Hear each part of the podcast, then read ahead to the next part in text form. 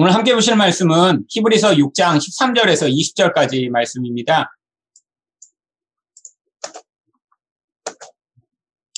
제가 13절부터 읽도록 하겠습니다. 하나님이 아브라함에게 약속하실 때 가리켜 맹세할 자가 자기보다 더 큰 이가 없으므로 자기를 가르쳐 맹세하여 이르시되 내가 반드시 너에게 복주고 복주며 너를 번성하게 하고 번성하게 하리라 하셨더니 그가 이같이 오래 참아 약속을 받았느니라. 사람들은 자기보다 더 큰 자를 가리켜 맹세하나니 맹세는 그들이 다투는 모든 일의 최후 확정이니라. 하나님은 약속을 기업으로 받는 자들에게 그 뜻이 변하지 아니함을 충분히 나타내시려고 그 일을 맹세로 보증하셨나니 이는 하나님이 거짓말을 하실 수 없는 이 두 가지 변하지 못할 사실로 말미암아 앞에 있는 소망을 얻으려고 피난처를 찾은 우리에게 큰 안위를 받게 하려 하십니다. 우리가 이 소망을 가지고 있는 것은 영혼의 닷 같아서 튼튼하고 견고하여 휘장 안에 들어가나니 그리로 앞서가신 예수께서 멜기세덱의 반차를 따라 영원히 대제사장이 되어 우리를 위하여 들어가셨느니라. 아멘.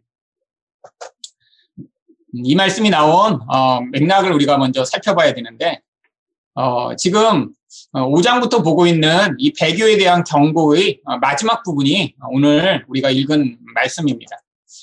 어, 이 5장 12절부터 14절까지 이 말씀이 초보자와 성숙한 자, 또 6장 1절부터 3절까지는 성장에 대한 동료를 얘기하고요. 4절부터 8절은 배교한 자의 결국, 그리고 이제 9절부터 12절까지 인내에 대한 격려를 어, 이야기한 뒤에 마지막으로 하나님의 확실한 약속에 대해서 오늘 이야기하고 있습니다.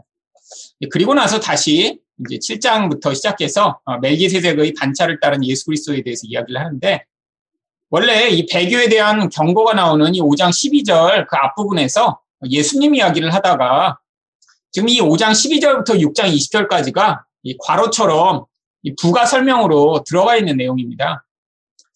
예수님을 통해 너희가 안식을 얻을 수 있으니까 끝까지 그 믿음을 포기하지 말아라 라고 얘기를 하다 보니까 지금 말씀을 듣는 사람 중에는 이 초보자들이 있었고 심지어는 교회 공동체에서 같이 신앙생활을 하다가 신앙을 버리고 배교한 사람들도 있었기 때문에 이 히브리서 저자가 예수님 이야기를 하다가 지금 그들이 기억나서 이 말씀의 초보자들에 대해서는 너희가 성장을 해야 이 예수님을 통해 얻게 되는 안식이 무엇인가. 이제 그 안식의 자리로 가게 될 것이고. 그런데 성장하지 못하고 계속 그렇게 초보자의 상태로 있는 사람들 중에는 결국에는 낙심하고 시험에 들어 이 배교하여 이런 비참한 상황에 처할 수 있다라는 경고 이야기를 하고 있으면서 그 다음에 너희가 끝까지 있네. 결국 하나님이 약속하신 그 약속을 받아야 되지 않겠냐. 그런데 우리가 그렇게 끝까지 인내할 수 있는 그 근거가 무엇이냐? 바로 오늘 하나님의 확실한 약속이 있기 때문이다라고 하는 이 말씀으로 어, 결론 지어지는 것입니다. 그래서 이 5장 12절부터 6장 20절이 어, 지금 예수님을 통해 얻는 안식에 대한 이야기 도중에 나오는 과로라고 하는 사실을 여러분들이 기억하시면서 오늘 말씀을 들으시면 왜 갑자기 하나님의 확실한 약속이 어, 이렇게 기술되고 있는지 그 내용을 아실 수 있습니다. 우리 본문으로 들어가서 살펴보죠. 하나님이 아브라함에게 약속하실 때 가르쳐 맹세하 자가 자기보다 더 큰 이가 없으므로 자기를 가르쳐 맹세하여 하나님이 어, 자신을 두고 맹세하셨다라고 이야기를 하죠. 근데 맹세하신 이유가 무엇인가요? 하나님 자신이 약속의 실행 여부를 감독할 가장 높은 분이기 때문입니다. 여러분, 어떤 약속을 할 때 맹세를 하는 이유는 뭐 지금은 우리가 이제 맹세를 하지 않지만 예전에는 이렇게 약속을 하고 뭐 공증을 한다든지 뭐 이렇게 계약을 파기하게 되면 그거에 대해 법적 이제 어떤 제재를 가한 상위 기관이 없었기 때문에 대부분 사람들이 두려워하던 높은 자, 뭐 왕이라든지 어, 신에 대해서 이렇게 맹세를 했습니다. 사람들이 기본적으로 가지고 있는 어떤 더 큰 권위가 내가 이 약속을 깨뜨릴 때 분명히 그거에 대한 대가를 치르게 할 것이라는 믿음이 있었기 때문이죠. 그런데 하나님은 하나님보다 더 큰 분이 없으세요.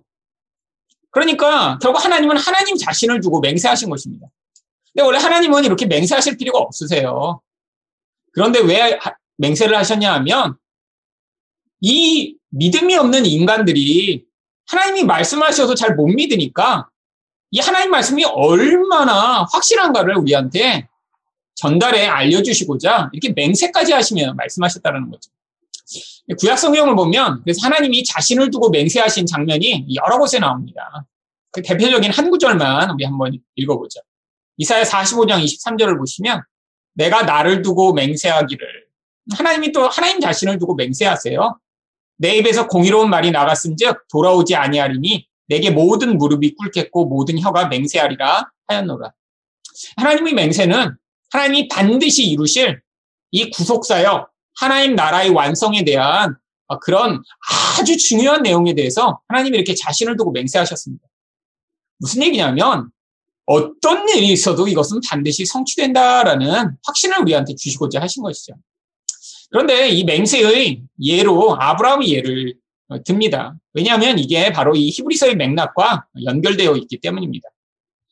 14절과 14절에서 14절과 15절에서 아브라함에게 뭐라고 하나님이 약속하고 맹세하셨나요?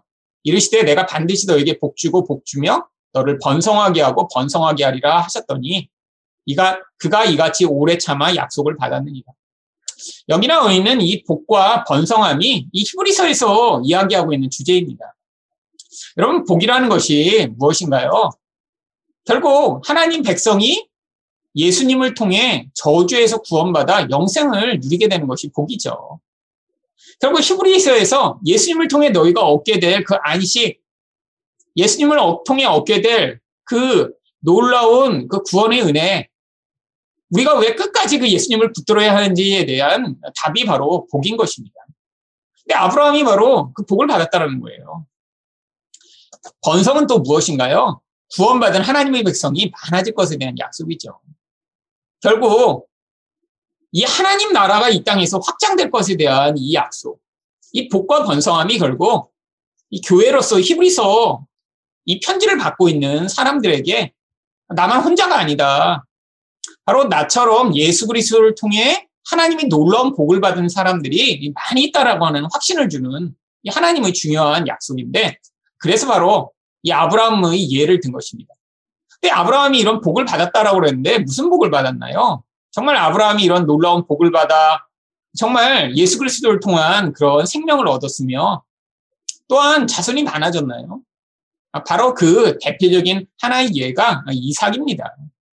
이삭 한 명으로 말미암아 바로 하나님은 이렇게 죽은 자 같던 아브라함의 몸에서 새로운 생명을 만들어낼 수 있는 분이라는 사실을 증명하셨고요. 또 이삭 자체가 이렇게 이제 앞으로 많아질 하나님 백성에 대한 바로 모형적인 그런 자손 C로 주어진 것이죠. 결국 왜 이삭 한 명이 이렇게 많은 자손 번성함이 되냐면 결국 나중에 이 C로 말미암아 오게 될 예수 그리스도가 바로 여기 나와 있는 이 번성함의 가장 대표적인 예이기 때문입니다. 그러니까 하나님이 보실 때 이 땅에 있는 우리가 많은 자들이 뭐 교회 다닌다고 해서 아, 하나님이 굉장히 기뻐하시고 야 모든 자들이 이렇게 세상에 번성하였구나 생각하시는 게 아니라 결국 예수 안에 있는 자, 결국 예수 한 명만 있어도 결국 그 안에 모든 교회가 모든 하나님 백성이 들어가서 그들을 하나님의 자녀로 여기시기 때문이에요. 결국 그래서 이삭 한 명만을 아브라함은 얻었지만 결국 그것이 예수 안에 있는 모든 하나님의 백성을 하나님이 많은 하나님의 백성으로 인정하시듯 이렇게 여기 나 있는 약속을 어, 받은 어, 그런 증거가 되는 것이죠. 자, 그 다음 16절을 보시면 사람들은 자기보다 더 큰 자를 가르쳐 맹세하나니 맹세는 그들이 다투는 모든 일의 최후 확정입니다. 하나님은 약속을 기업으로 받는 자들에게 그 뜻이 변하지 아니함을 충분히 나타내시려고 그 일을 맹세로 보증하셨나니. 맹세는 사람들 사이에서 원래 하는 것입니다. 자기보다 큰 자를 두고 맹세해야 이게 최후 확정이 되죠. 근데 하나님이 인간들이 하는 이런 일들을 왜 하셨죠? 하나님이 맹세하신 이유가 결국 약속을 받은 자들에게 하나님의 뜻이 얼마나 확실한지 인간적 차원에서 우리에게 가르쳐 주시고자 아, 그렇게 하신 것입니다. 여러분, 이게 이제 하나님의 그 인간을 향한 배려와 사랑의 마음임을 알 수 있어요.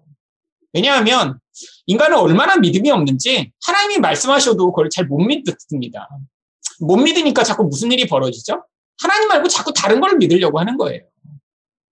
이게 이제 우리 인생 내내 벌어지는 일입니다. 하나님은 내가 온 세상을 만들었고 내가 너희한테 약속한다. 그럼 그 말만 그냥 아 맞다라고 믿고 끝까지 가면 되는데 우리 안에서 자꾸 어떤 일이 벌어지나요? 보이지 않는 하나님이 아니라 자꾸 내 상황에서 어떤 일이 벌어질 때마다 두려움이 찾아오고 불안함이 찾아오고 아, 그러면서 자꾸 다른 거를 의존하고자 하는 마음이 끊임없이 이제 돌출돼 나오는 것이죠. 그래서 하나님이 하신 일이 인간의 수준으로 낮아져서 심지어는 맹세를 안 하셔도 되는 분인데 맹세까지 하시면서 우리한테 내가 이런 영생과 이런 복을 주겠다라고 약속을 하신 것입니다.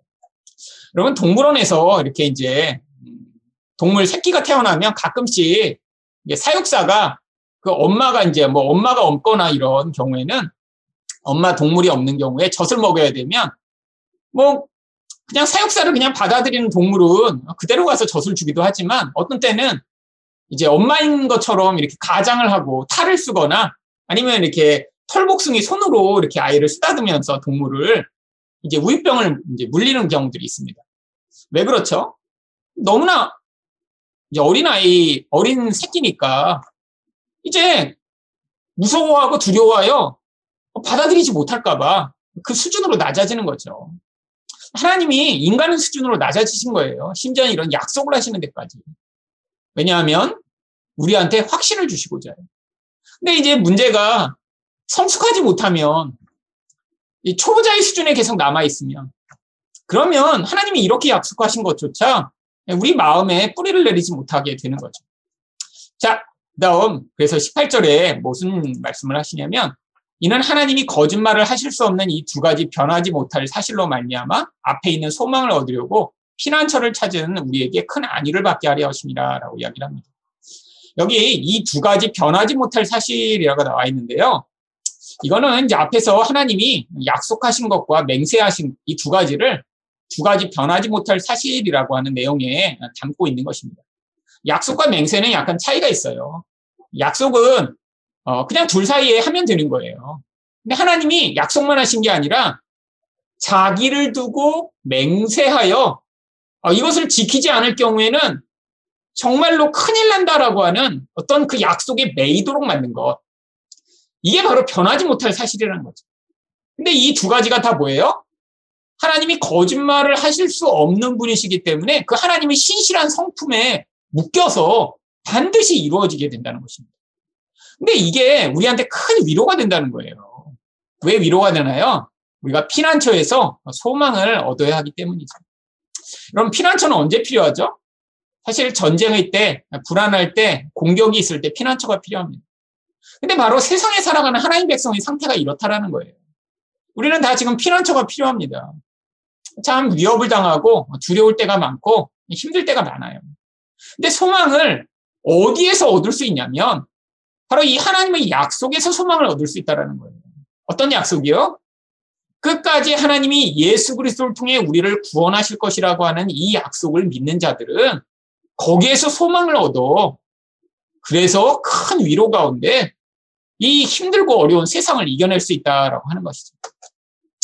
다음 보시면 우리가 이 소망을 가지고 있는 것은 영혼이 닷 같아서 튼튼하고 견고하여 휘장 안에 들어가게 할 수 있대요. 여러분 여기 나와 있는 이 영혼이 닷이 무엇입니까? 어, 닷은 비유적 표현이죠. 요동하는 세상 속에서 우리 영혼이 지성 속으로 갈 수 있게 만드는 견고한 보장이 되는 그 근거를 닷이라고 비유한 것입니다.